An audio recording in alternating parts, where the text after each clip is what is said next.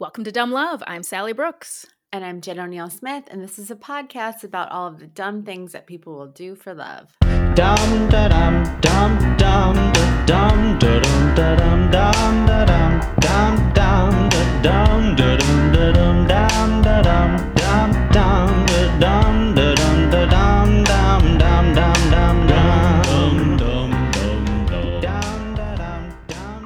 welcome to episode 87. Welcome back, everybody. How's how's your week been? Are you talking to me or them? Uh, ev- whoever's listening to me right now. so just me, probably. I'm doing just fine.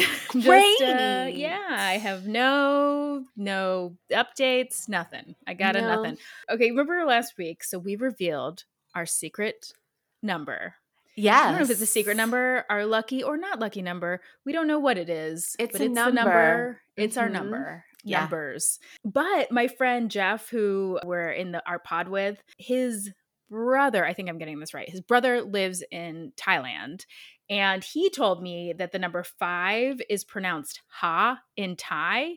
And so instead of writing LOL, people in Thailand write 555 That is amazing. Which I think I was like, I don't know what that means, but it feels like it means something. no, or not. I don't Do know, but I like you it. think the universe has been laughing at us this whole time I think it for means that we- thinking that it means something? I think it's we are bringing laughter to the universe. You know, I gotta say, I like that answer better than what. Okay, dear John Bunyan, Friend. friend in real life, friend in the podcast. Um, Mhm. If you remember, we did a lovely story about John and his beautiful wife Karen, uh, Yeah. their love story that he sent in. Uh-huh. Um, John messaged us on Instagram to let us know.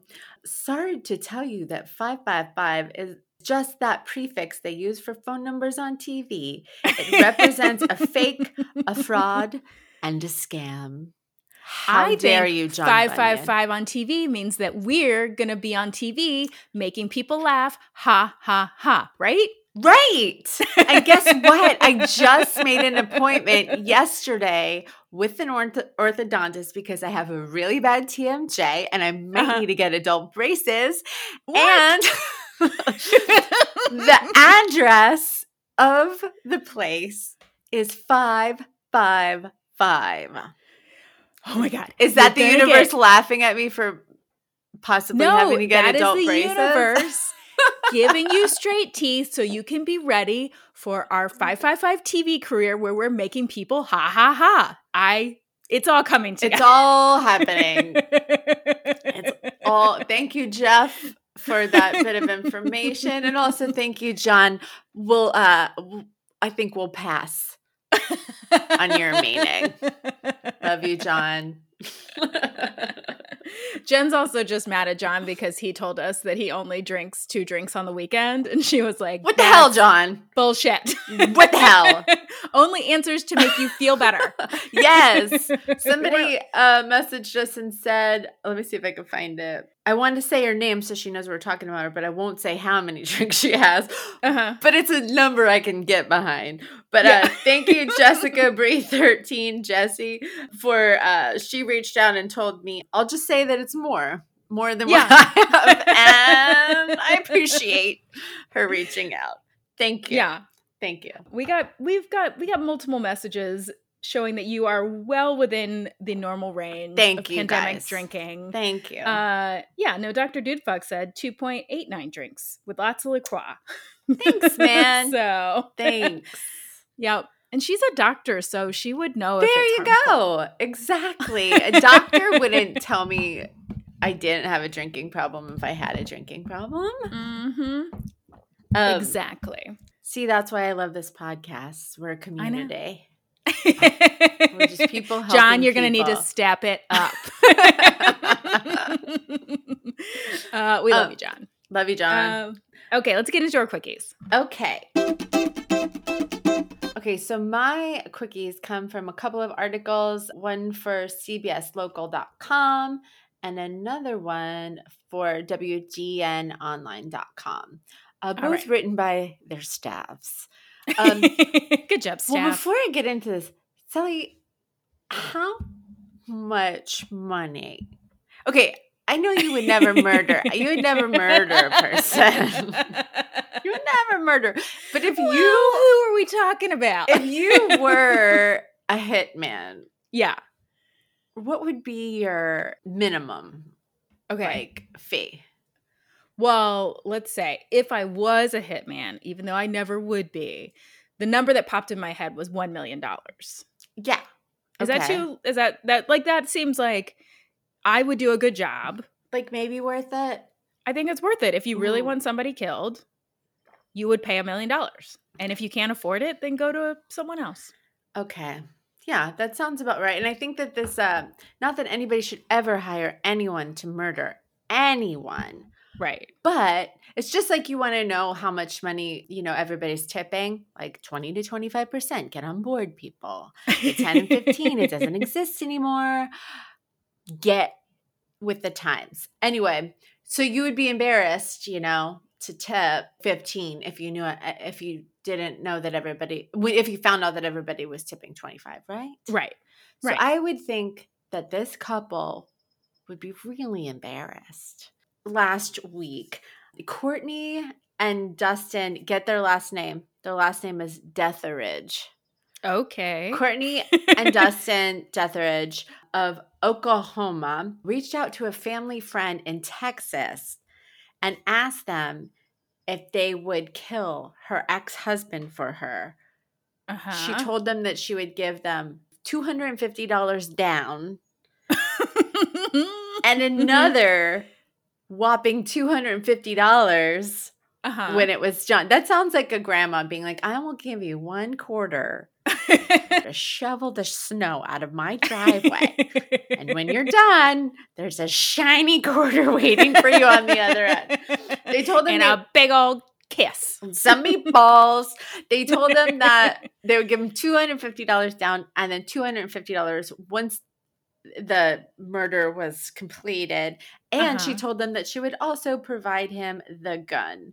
Um, Oh well, then I mean, if you don't have any upfront costs, yeah, that's a great deal.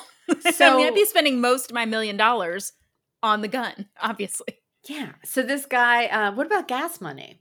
But anyway, so the family friend was very insulted by their offer um, and also didn't want to murder anybody. So he immediately turned them into the police. So he helped the police set up the sting operation. So on January 22nd this year, this family friend traveled from Texas to meet Courtney and Dustin, and they gathered in, in Courtney's car to finalize the deal. And that's when she handed him over a loaded 12 gauge shotgun that she had picked up from her from Dustin's grandfather's house and gave him a $100 down payment. Uh, So she uh-uh. Already isn't doing what she said she was going to do. so then the law enforcement made a traffic stop and pulled her over at that point when Courtney was arrested. And they are um, now in the Latimer County Jail on a one hundred thousand dollar bond. Um, I'm sorry, she ha- they they actually have since been bonded out. Dustin was arrested later, and he also has uh, had a one hundred thousand dollar bond. Do you think they let them put a hundred dollars down? Give them two two fifty later. Yeah, no, they were just like, just you sound like you're good for it. Just give me, give me, let's say a hundred, and then what do you got on you? What do you got on you? We'll bond you out. Yeah. Oh. So I'm sure that there's more to come with this couple, but you know, obviously, um, we're being funny, we're joking. It's it's a serious subject to Mhm. hire a hitman, but we're just saying if you're gonna do it, show a little Like, respect. Show a little respect to the to the hitman community. You know. Yeah. Uh, I love it. That's, that's you know, I always love just uh, corrupt couple. I love it. I love a bunch of dum dums. That's great. Me too. Um, okay, so let me ask you a question. yeah. Do you remember walking the mall looking for boys? Did you do that when you were a teenager? Did they have that on Long Uh, Island? Yes. I mean, I feel like that's where walking the mall looking for boys originated is on Long Island, but Oh, we would walk the mall. We go to Taco Bell. We Mhm. would walk the public shopping center. yeah, know, like wherever our, you your whole walk. purpose in life was like could we run into a group of cute boys? Like that Yeah. was like the whole I this story it doesn't really have anything to do with that except for this couple. I didn't know that people still went to malls, but this couple met at a mall and they were like grown people. So it's just made me laugh and I made me remember just, you know, crimping my hair, putting on my dangly earrings and like, you know, putting on my best esprit skirt and Would go you- like my mom dropping me off at the mall with a five dollar bill and being like, get whatever you want from the food court. She didn't sound like that. I don't know why she's your mom all of a sudden. my mom would say, "Get whatever you want at the food court," because that's how she sounded. Would you go to like Whirlwinds? Remember like Whirlwinds and then the like Hello Kitty store, Sanrio store? no, we didn't have any of there all the those in. Dayton, Ohio. Really? We had uh we had Claire's. Oh, I used to work at Claire's.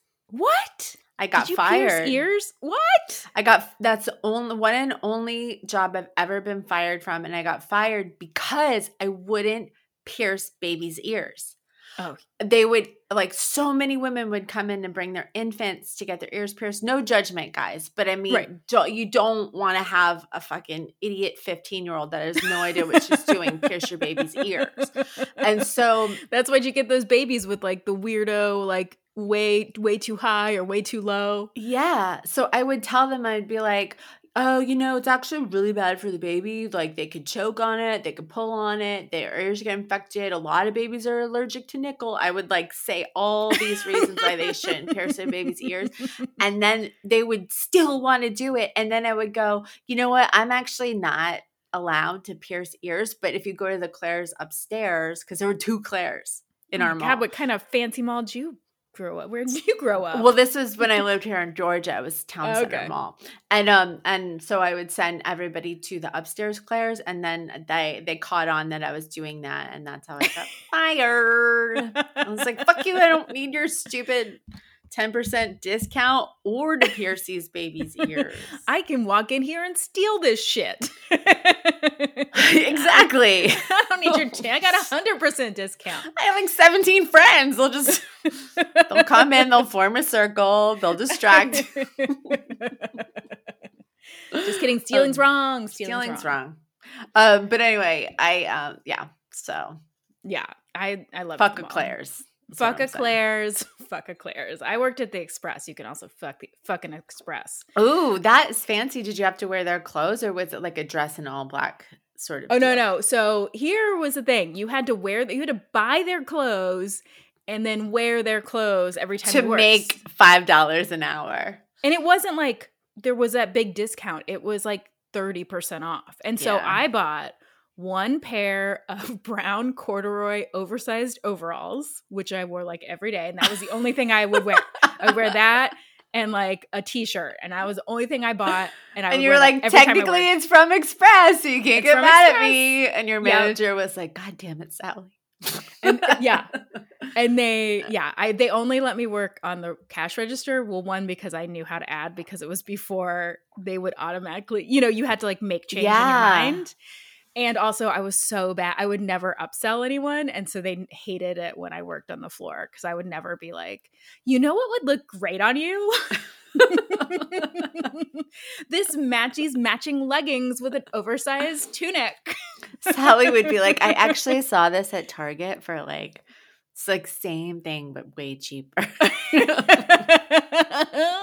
Save yourself some money. Get out of here. Some money. You know what? That doesn't look good on you. Okay. Anyway, we got to get to the point. Sorry, So, sorry. Small uh, talk. It's mall talk. We're walking and talking. I have information from a BuzzFeed article by Ade Onibada. And okay, so this is about a couple. They're both 23, Alicia Bush and Corbin Lee. They dated from January 2017 until June 2018. They met at a mall in Arizona. And Corbin actually lived in California, and Alicia was a student in Arizona. So they had a long distance relationship. And from the beginning, they were really into each other. They clicked right away, became best friends. But of course, long distance was hard. Yeah. And so Alicia said, We were already so far apart. There was just a lack of communication. We were subliminally trying to make each other jealous over social media. I went to Vegas with him and his family friends, and he was very distant from me. He was looking and kind of hitting on other girls in front of me in Vegas. So after that trip, she was feeling very unsure about their relationship. So Alicia did what any girlfriend in her right mind would do. She hired another woman to lure her boyfriend into cheating. So, oh my God, that's a lot of work and a lot of money. Just break up. Well, it, she didn't give her that much money. So she oh, okay. looked up this woman on social media who went to the same gym as her boyfriend. I think he was a trainer. Her name was Paula Contento, and she offered her $50 to approach Corbin to see if he would cheat. So she says she went on I went on Instagram and I found Paula because she worked at the same LA Fitness that he did. So I reached out to her and was like, "Hey girl, I'm at this point in my relationship where I really just think he's cheating on me and I just want to catch him because he's doing all these suspicious things that are red flags I'm putting up with the longest time." and I've been out here for months and I just want to catch him. I'll cash up you $50. Just help a sister out. And she was like, Sure, girl, I feel you on that. I'll see if I can get him to do something. So a few days later, Paula messages Alicia back and is like, Sorry, girl, I got to tell you this, but he took me out last night and then we hooked up. Oh my God. So she really. Yeah. Um, so committed. yeah. So wow. Alicia got pissed, of course. She broke up with Corbin right away. And then five months later, so they didn't talk. And then uh, the former couple went on this Snapchat show that was called Second Chance. And uh, the show was like supposed to reconnect past lovers to give it another go. So uh, Corbin told BuzzFeed News, I decided to go on the show because we never talked about what happened with Paula. We just slept, swept it under the rug and it never got fixed, which isn't healthy, obviously. So on the show, Alicia kind of like lays out what happened, and Corbin is like, That's not true. I trained Paula in exchange for exposure on her social media platforms. Like, we never hooked up. and Alicia's like, Yeah, right, whatever. So on the show, they call Paula. Of course, they're like, Oh, and we happen to have Paula here, you know. And then so that is when Paula admits that she made the whole thing up she said was she insulted she, by the fact that she only offered her $50 does nobody respect anybody's time anymore? Right? It's like you want me to steal your boyfriend for $50 no she said she decided to lie because she didn't think that alicia deserved corbin. She said clearly she doesn't value this faithful amazing man that you are. I thought you know maybe i have a chance And so Paula then corroborated Corbin's story, saying he told her he had a girlfriend, he remained professional the whole time.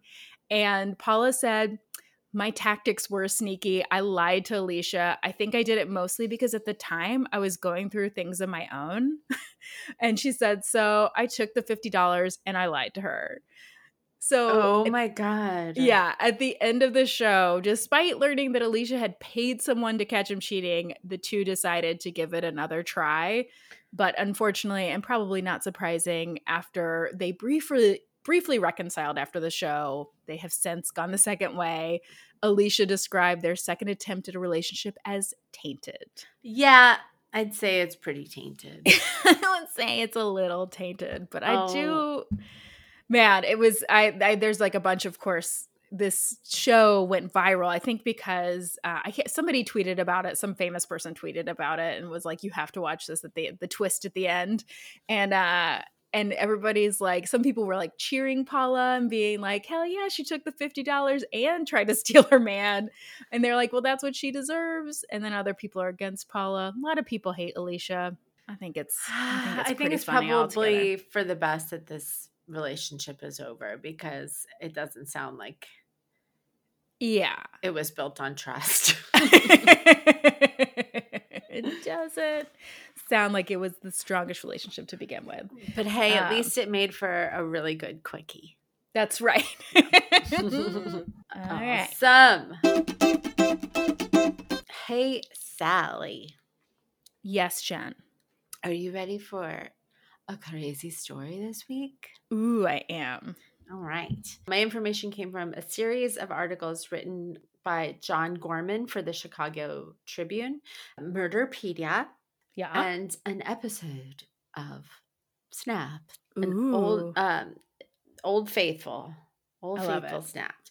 okay. So okay, so this man's name is um, it's spelled Werner. And some people call him Werner, and some people call him Werner because he's from Germany and they pronounce the W's with a V.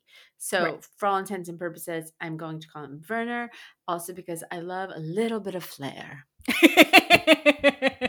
I love the drama.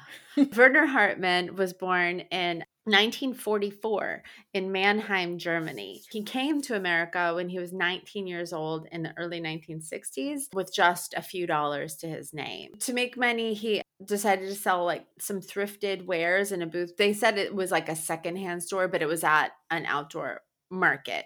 It's basically just like, you know, now like every weekend there's artist markets and people sell yeah. um, antiques there. Um, so Uh-huh. or uh, crap. or it depends. take your pick. yeah. One man's crap is another man's more expensive crap. Right. So uh, he was super personable and outgoing, and everyone liked him. At the outdoor markets is where he actually met a young 18 year old woman named Vasiliki Cruz. She went by the name Vi. She was very sweet and kind, and Verna just fell in love with her. She was beautiful. So they ended up getting married in 1964, and they had a daughter named Stephanie in 1965. And he wanted to, you know, now that they have a child, he wanted to be able to provide better for his family. So he left the markets and he took a job as a door to door electronic salesman. And then in 1966, they decided to move to Chicago so that he could open up his own store. So Okay. what he That's a- did quite was a move. yeah, what he did was he installed uh, stereos and electronic equipment Uh-huh. um f- mostly for like schools and businesses but it was this like niche that was really needed this was long before there were these like mega companies that do stuff like that like best buy or whatever you know right. he was like the one of the first people to do that so he was very successful very quickly. His business just took off. And so his wife vi worked with him and she was kind of the company accountant and she just couldn't believe how much money they were making and how quickly. So soon after they started to be successful vi and werner had a second daughter named eva in 1967 and things were going really well for them. They ended up moving into northbrook which is a fancy suburb of chicago. They bought a new huge home. So their lives were changing and he really enjoyed his success and he Yeah. and he really liked doing the upscale things like going into the city and having fancy dinners and um snapped actually called it the nouveau riche lifestyle. Um, but so he really liked doing those things but vive really wasn't into it. She was like a really simple nice person and she just not that you can't be nice and enjoy nice things but i'm just saying like she she was just like a more simple person. She felt out of place in that kind of fancy world right. and after a while the couple decided to divorce amicably they and they still remain friends and they co-parented together but vi and her daughters moved to florida and werner stayed in chicago to live the nouveau riche lifestyle Uh-huh. so now that he's newly single, he loved to go out and he liked to go to this um, district in Chicago that was called Stone Park. I don't know if it exists anymore or not. Um, I don't know. I mean, I lived in Chicago uh, a long time ago. oh, okay. Almost 20 years ago now. It was in 2000 no, 2003, 2001. Probably around That's almost time- 20 years ago. So this was this was a party district of Chicago, and oh. it, it- they said that there were a lot of strip clubs. Okay. Well, then, So- yeah, I never went there. Okay. so he used to go there a lot. And in 1978, he ended up meeting a gorgeous 24 year old dancer named Deborah Stover. And Deborah's life had been hard. She grew up with an abusive father and she was just 15 years old. She quit high school and left her family to become a dance instructor. Mm-hmm. Um, she was beautiful, very charming. Men loved her, but she was used to, you know, working at the strip club. She was used to not meeting like not the nicest guys. Right. You know? Not that nice guys don't go to strip clubs. They do. You know, nice girls go to strip clubs. I'm just saying, you know, especially back in the 70s, I I I don't think that dancers were treated with much respect from men. So when she met Werner, who was like really nice and kind, and he, you know he was also very charming. She was into him. He was very successful. He could provide for her. You know, she was very interested in. him. So just two months after they met, they ended up getting married, and she moved in with him. Wow. Yeah. And Vi and his daughters, you know, even met her and they were very friendly with her. Like Vi was cool. Like she just wanted to support him and they like kept things amicable, you know, so yeah. everything was fine for a few years. Everything was great.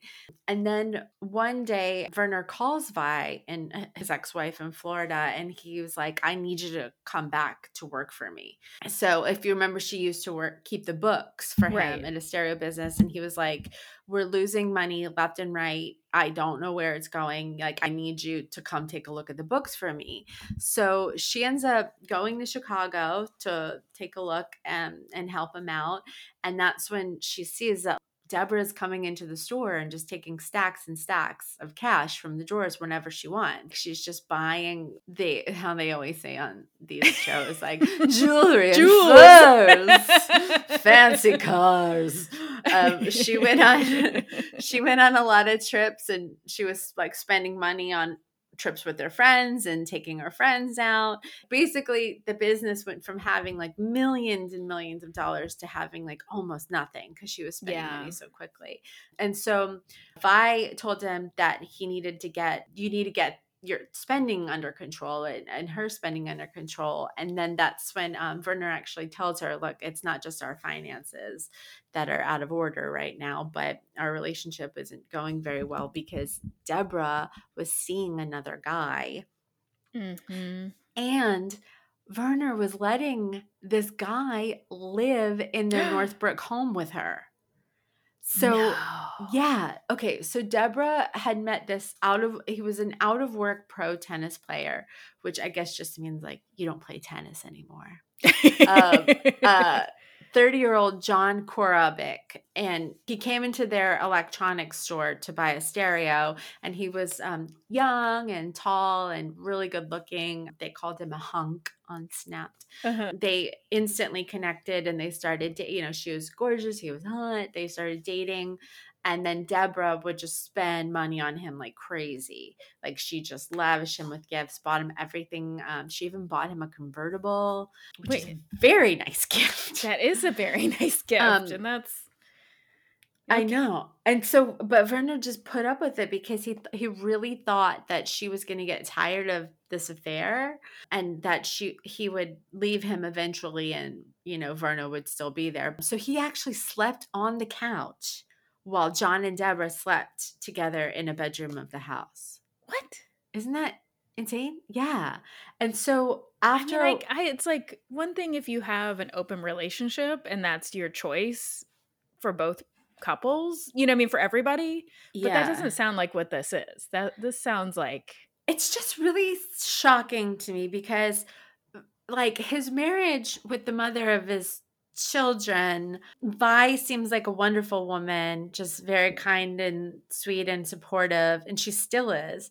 Right. And they divorced just over her not being comfortable with this party lifestyle or this like rich lifestyle.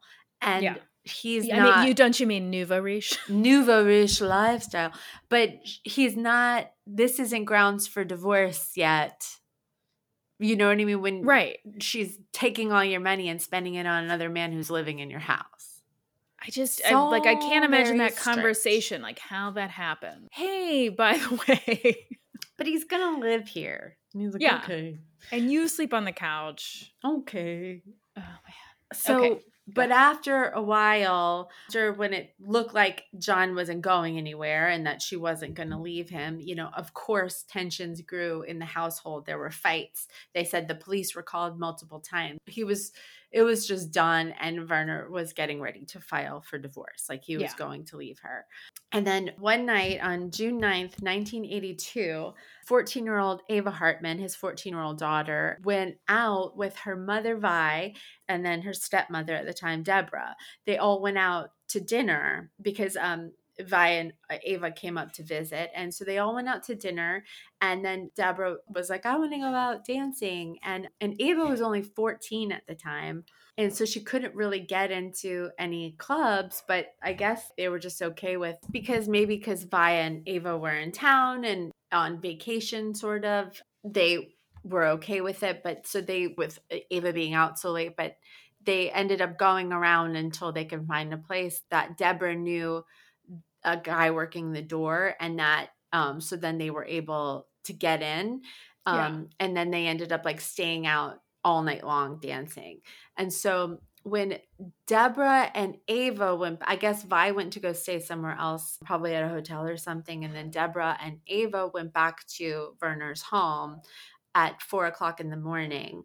They opened the door and they heard music blasting, which was Mhm. very strange. You know, it's four o'clock in the morning and like, why is music on so loud? So Ava thought it was really strange. So she ran up these stairs to go check on her father when she went towards where the bathroom was, she found her father laying on the floor in front of the bathroom, riddled with bullets and bullet holes, and he had been murdered. And in a panic, she like ran down. Of course, she's 14 years old. And, yeah. you know, I know she- that's awful. so she ran down the stairs screaming, and then uh, Deborah just insisted that they go straight to the police station. But when they get there to the police station, Deborah runs inside and she tells the the police, "My husband killed himself."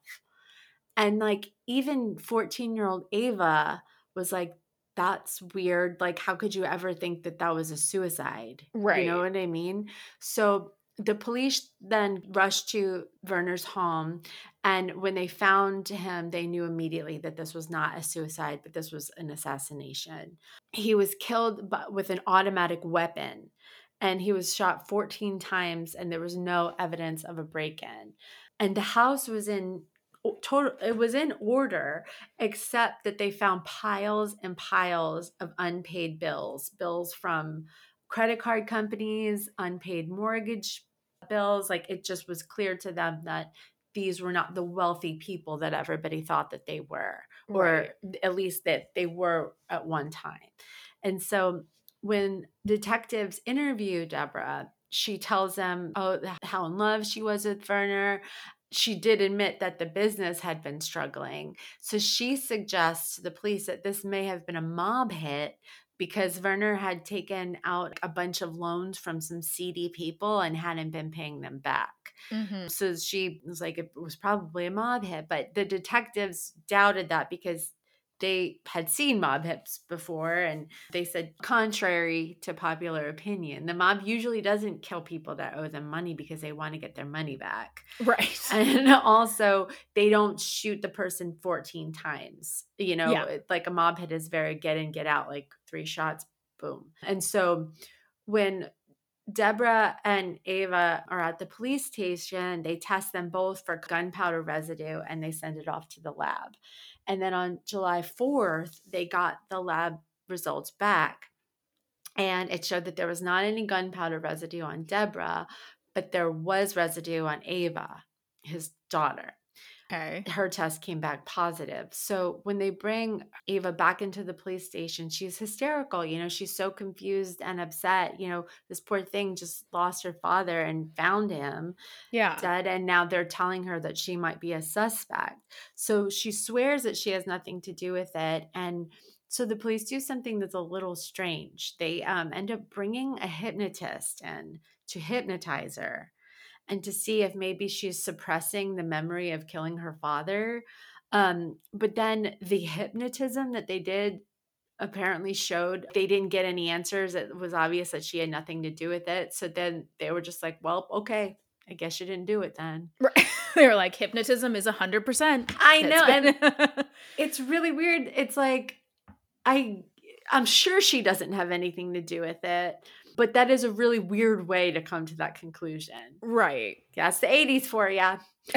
Um, so, but they so they wrote it off to that. The reason she probably had the gunpowder residue, which they probably could have came to this conclusion she without touch the body, right? She had touched her dad, and she had touched the walls leading up to finding her father. You know what I mean? So that's how she got the residue on her. So then they bring in Deborah's boyfriend, John, in for questioning, but he had a solid alibi. He was out to dinner with his boss and his wife, and they both confirmed that he was with them. But when the police start to reach out to Werner's friends and colleagues, asking them questions, they end up talking to Werner's lawyer, Richard Columbik, Mhm. and he tells them that just days before the murder, Werner had called him and was in a panic. He told them that he was at his home when Deborah and John were there, but they didn't know that he was home. And he overheard them talking about having him killed. okay. Yeah. So his lawyer told him to hang, you know, hang up the phone right now and call the police right now. But according to the police, he never did. But he was really scared. But he, but apparently he like never followed through and called the police. So it's pretty obvious who killed him. Um, Yeah. But now they have to prove it though. Right. So- if they have both have alibis. Right. Okay. So How did they find out, Jen? Well, so when they look into the life insurance policies, there were about a million dollars worth of policies. And then there was also something on the policy called a double indemnity clause, which is to where if you are killed not from natural causes, you'll get double the amount. Uh huh. So uh, don't ever get one of those guys. Right. don't. It's not a good idea. And so, um, and one of the policies was taken out just days before the murder because Deborah knew that Werner was getting ready to divorce her. And so they needed that money to keep living the life that they were living, you know, because once they had no money in the business and once he divorced her, she wouldn't have anything. So at this point, Deborah knows that she's being looked at. So she lawyers up and just refuses to say another word about anything at all, ever. And so after a while, the case just went cold. Deborah and John split up, and she was able to collect $589,000 in a settlement with the insurance companies in November of 1984. So she got wow. a pretty hefty settlement and she she stayed in the house the northbrook home but after a while she couldn't afford it anymore so Mhm. she um, moved into something smaller but so everyone knew that deborah and john did this but no arrests were made and it was starting to look like they were going to get away with it Until- two years later 58 year old Ken Canal was arrested for trying to sell illegal guns to an undercover police officer. So it was in one of these undercover recordings where he was selling the guns that he talked about having a MAC 10, which was the same kind of gun that was used to kill Werner. And this was a very unique automatic weapon, a Okay. MAC 10. So now the police are trying to find a way to connect this guy ken canal who has a mac 10 with the murder of werner hartmann and it turns out that ken was john's former roommate Uh-huh. uh-huh so when the police bring this up this murder up to ken they're like well what do you know about the murder of werner hartmann his face drops like what? Like how did you know anything about that? So Ken knew that if he, because he was a seasoned criminal, he knew that if he was gonna say anything about knowing John, like he's gonna have to work this to where he gets some kind of a deal. So they struck a deal with him that if he were to wear a wire and go talk to Deborah and John about the murder and get them to talk about it, then they would lessen his sentence for the gun charges. Yeah. Um, so he tells them that he um that Deborah and John had tried to hire him to kill Werner for them, but that once they gave him the gun and he fired like a practice round in his basement and saw how powerful this gun was, it freaked him out and he just handed it back to them and was like, I'm not doing this. And then, like, John ended up being the person that Mhm. killed him. So in May of 1986, when Ken wears the wire and goes to Deborah's house, police are, you know, waiting outside in a van and he walks into Deborah's house and he's supposed to be holding his end of the bargain up and getting her to talk about it. But instead, he mouths to her, Don't say anything, and then pulled his shirt up and showed her the wire.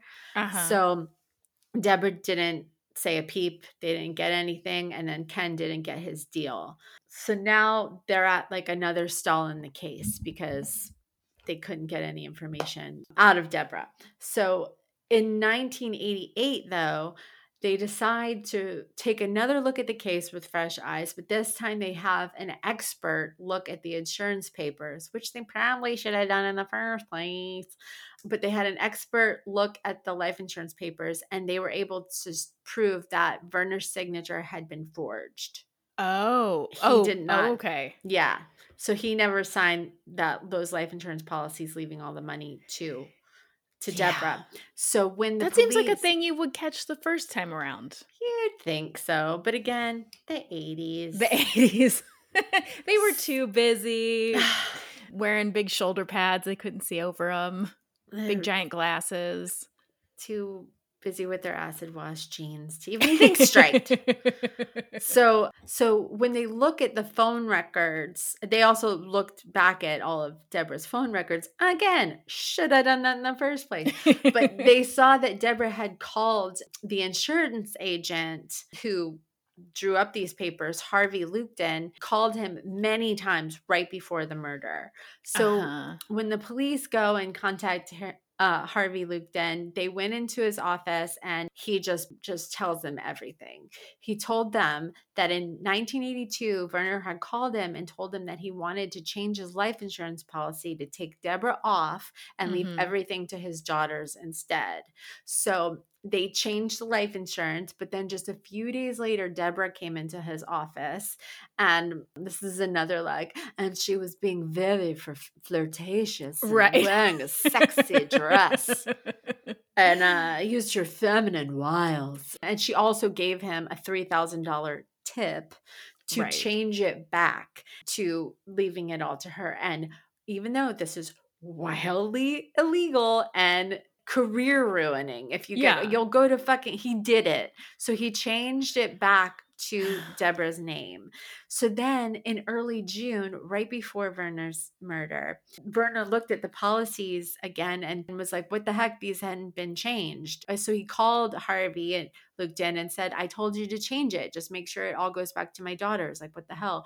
So then harvey gets off the phone with him and then he calls deborah and told dog. her, I know. He told her that, look, Werner's catching on and he wants me to change it back. And that phone call is probably what sealed his fate. I mean, obviously, he Deborah also and John did didn't- it.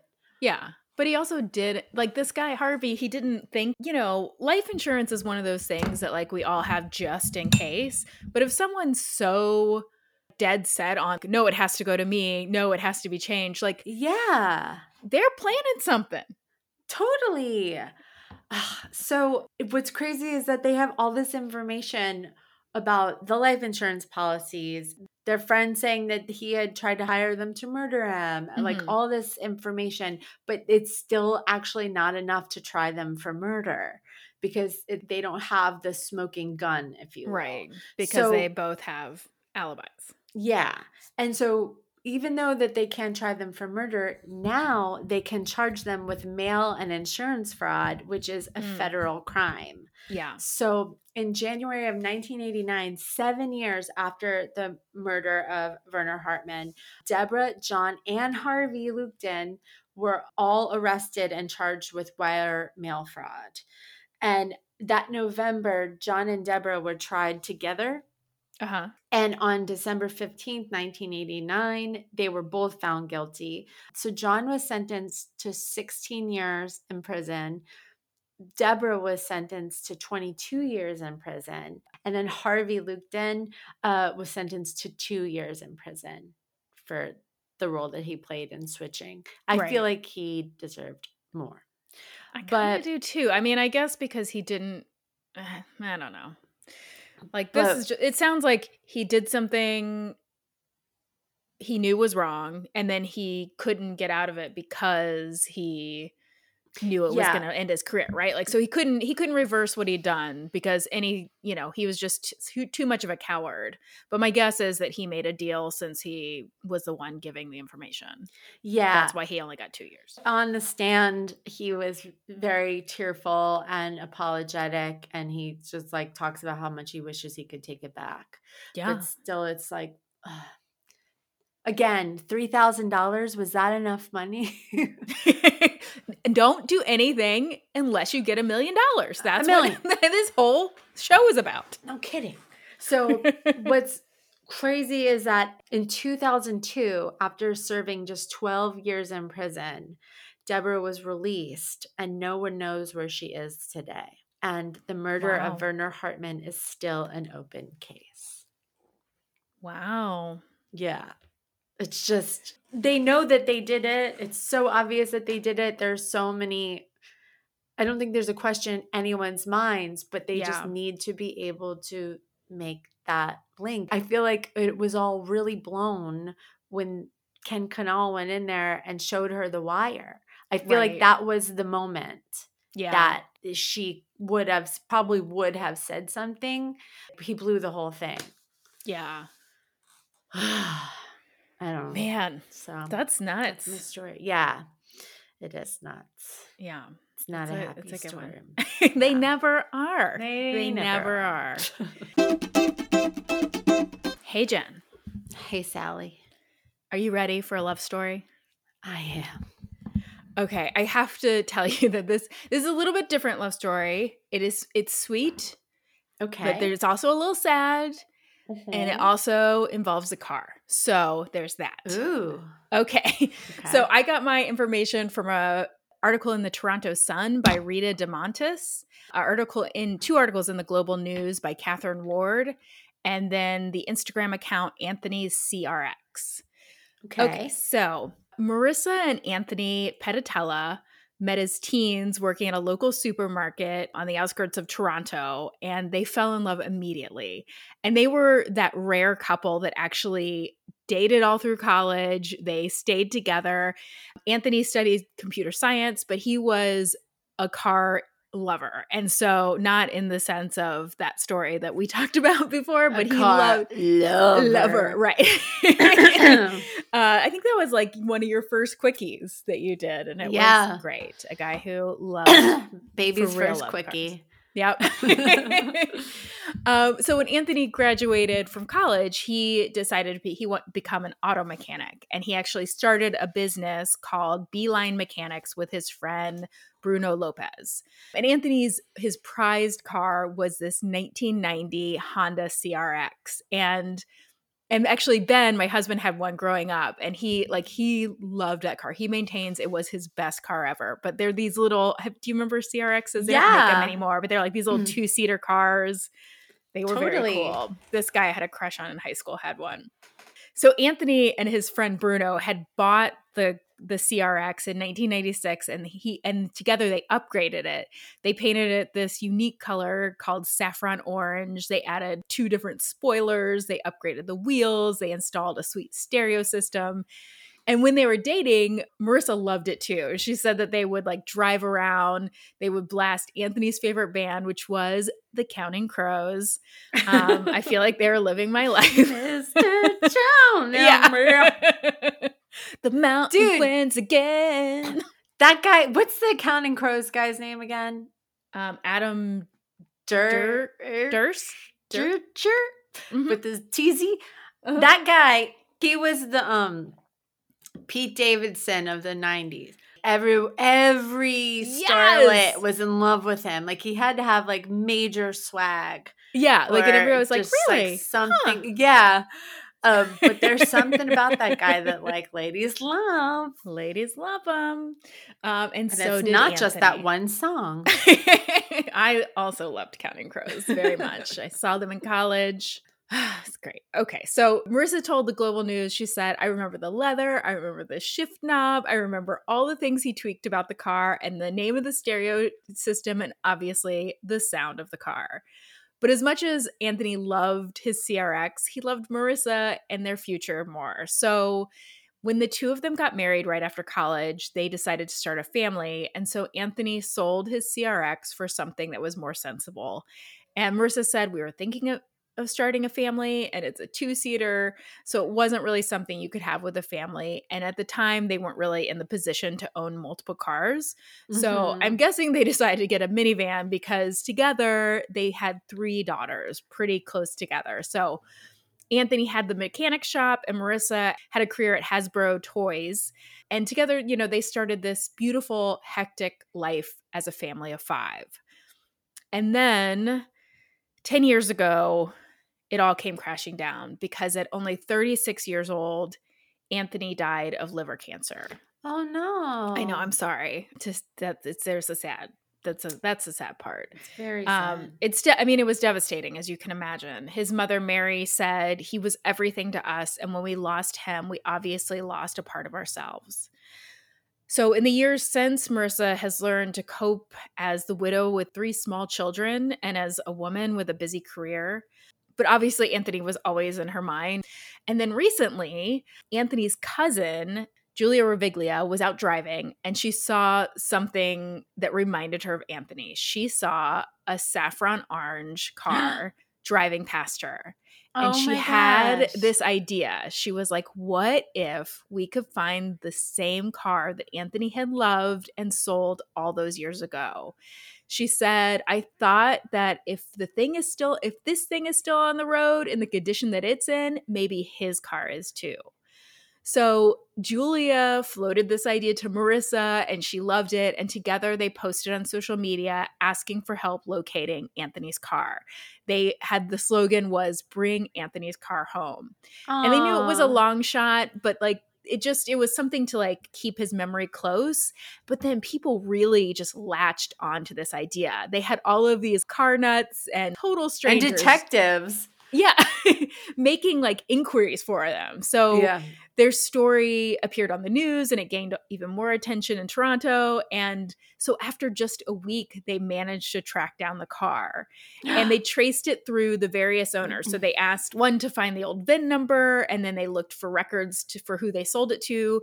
They found out that one of the owners had painted it an electric blue, another had put lots of money into the engine, and then another one had basically bought it and then sold it off for parts. And that was kind of where their search ended until out of nowhere, they got this other message from a stranger on Facebook.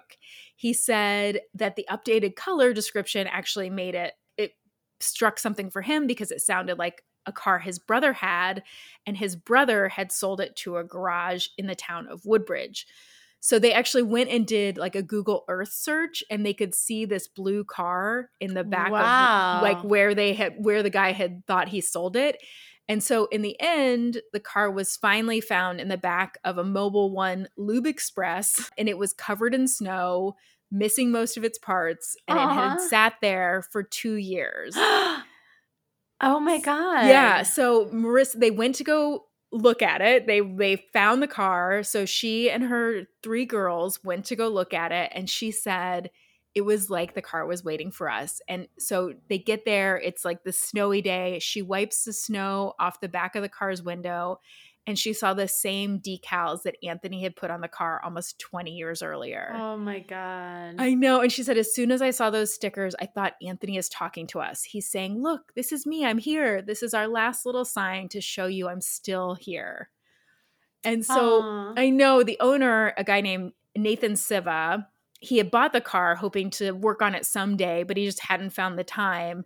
And see, he said he had actually had multiple offers from people who wanted to buy the car over the last two years, but for some reason he had always said no. But when he met the family, he also got caught up in the emotions of their search. And so, right there in front of her three girls, he hands the keys to Marissa and said, Aww. This should be yours now. That is so, so I know. I'm like crying over a car. I know. so Marissa said, of course, this gift mm. was priceless. She had the car towed to Beeline Mechanics, which was Anthony's business with his friend Bruno. And together with friends, they are going to restore the car to its former glory. And they've started and they'll continue to to document this transformation. Um, you can follow it on Instagram. The Instagram is Anthony CRX. It's called Project Anthony CRX SI. So if you want to follow along, you can see lots of pictures of all of it. Oh my and, god, I do. Yeah, and Marissa said, "I do believe Anthony had a hand in this. There were so many circumstances and so many signs. In the end, I think he wanted his daughters to enjoy the same happiness he had." enjoyed when he was alive. And so, like, when this, so since this story kind of came out, there's been one last big development. So, kind of the car car mechanics told Marissa that the best hope for restoring Anthony's car would be to find another CRX like around the same year so that they could use for parts, basically like a donor car. So like one uh-huh. door is missing, there's some like other parts of it that were missing. And so just a few weeks ago, a guy named Dylan reached out to Marissa with photos of a 1991 Honda CRX SE. And he said, I believe this car has everything you need. So they quickly went to go see the car and, with help from friends, brought the bought the car from Dylan and then Dylan in turn is donating all the proceeds he made from the sale of the car to uh, this organization called Hope for a Day which is a mental health education nonprofit and oh so, my god, I love people again. I know. And when they towed the the donor car back to Beeline Mechanics, an old friend, Kevin Medeiros, blared Mr. Jones by the Counting Crows in Aww. honor of Anthony. Oh my god. Sally, this is such a good one. I know. That's my that's my love story. I love it and it's just oh people are so good and we forget how good people are. Mm-hmm. Oh, I know man. people just need the chance. They want they, everybody wants to be a helper. Most people yeah. want to be a helper. Most people yeah. want to do something good and they just some people are just not sure how. And so um this is I I just love it. And it makes me, you know, my this is something my dad would totally do. He's he's a, loves car. He's on all these like old man car forums, you know, and I feel like this is like hunting something down like this would be totally up his his alley and yeah. I just love that all these people came to their aid and that I mean, there's pictures of her as like a teenager in front of the car. You know, I mean, they were like together for a long time, even though he died young. They were together for like 20 years. So, yeah. Um, it held a lot of memories for her too. And just to have this piece of him back is so special. And, and yeah, definitely follow their Instagram. Oh, I'm going to. Um, it's it's like it it just chills the whole time. I was like wow. looking through it. So I can't wait till they restore it and um, so it, the Instagram account is at Anthony's CRX. Awesome. I'm actually, I know we usually do this after the show, but I can't wait. Anthony's CRX. I already see it. Oh my God. Wow. How amazing. There's a really cute, I don't, cute one of her. There's like a picture of her as like a 16 year old in front of it, and then a, a picture of her now um in front of like the the old the car that they found you know in front of it and it's it's so cute. Mm, i love it. That, this is a great one sally. Good job. Thanks. I start it was going to be my quickie and then i was like this is a love story. It is a love story. Um, all right so awesome. should we get into something dumb something we love? I think we've this yeah. episode. Let's do it something dumb, something we love. Okay, I'll mm-hmm. just be quick. Um, so something dumb for me this week is just I've uh, I have really bad TMJ. It's something mm-hmm. I've dealt with for like more than twenty years, and it's just like it's been real bad this week. But then what's dumb is that it sucks. And then mm-hmm. it, what's even worse is that when I went to the dentist yesterday, they were like, "You probably need to go to an orthodontist. Mm. And so that sucks because um, the main thing that sucks about getting adult braces if I do have to get them is like I should have done this at the beginning of the quarantine, dude. I've been sitting at home and wearing a mask this whole fucking time. That would have been a whole year of not caring about having braces. so that's Oh, dumb. man. Um, but the something that I love is I have been getting back into um just a show that I forgot that I love so much, which is RuPaul's Drag Race. I need to get into that because oh, I man, feel like it would really bring me so much joy. It is just pure joy. I mean, Yeah. it's beautiful to look at, fun, funny.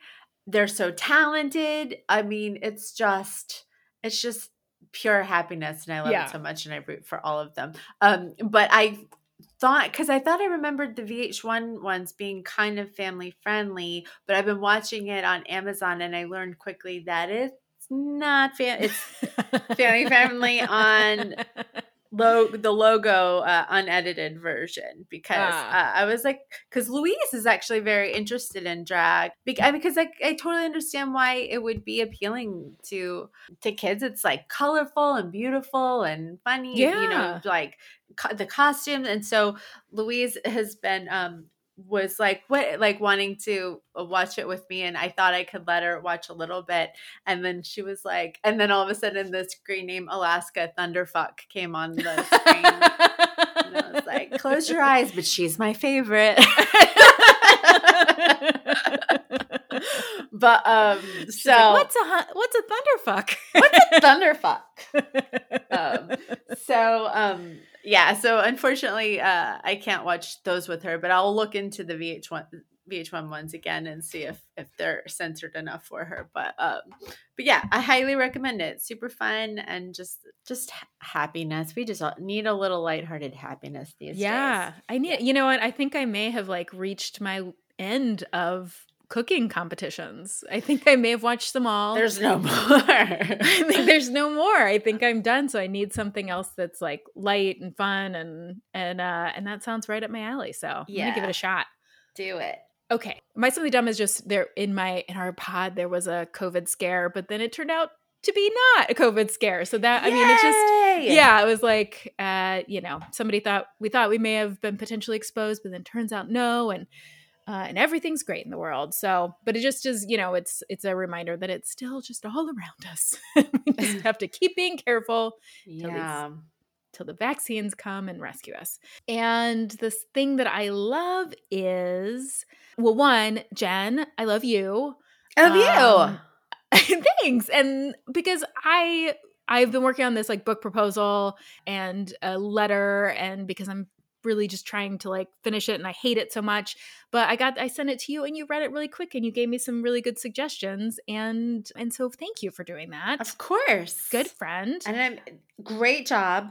Brilliant. Can't wait for this book to come out. You'd be a fool if you didn't publish it, publishers out there. a fool a fool um so if you guys know of any um book agents just you know hit me up Yeah, let's Um, all work together as a team, as a community to find Sally a publisher. Yeah, let's work together, you guys. I need your help.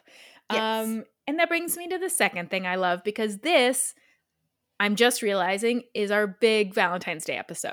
so this will be Valentine's Day will be. Sunday of this week. How did I let this slip? I don't know. You used to be so good at holiday themed quickies. Because I had time, like, I guess, because every day seemed like a different day back then. right, and the holidays seem special. And now it's just like, what is time? I've let all of the holidays go. I think I did a couple of Halloweens and then I let all the holidays go this entire um COVID year. Yeah. I mean, you did try Sorry, to do like pandemic themed quickies for a while, and then it just kept happening. They just, just never, never stop. ended. Yeah. Um, so I just want to say that I love our listeners and uh, and happy happy Valentine's Day if it's something that makes you feel happy. If not, then you know just pretend it's not happening. And uh, and I just want you guys all to know how much we appreciate you and how much we love you. We are sending our love to you guys. You guys are our Valentines this year. Yes, and always and forever. We love you. Thank we you love you so much for listening and hit us up on all the socials, rate and mm-hmm. review if you feel like it. And also get out there this Valentine's and do something dumb for love. Dum da dum dum dum da dum da dum da dum dum da dum dum dum da dum da dum da dum dum da dum dum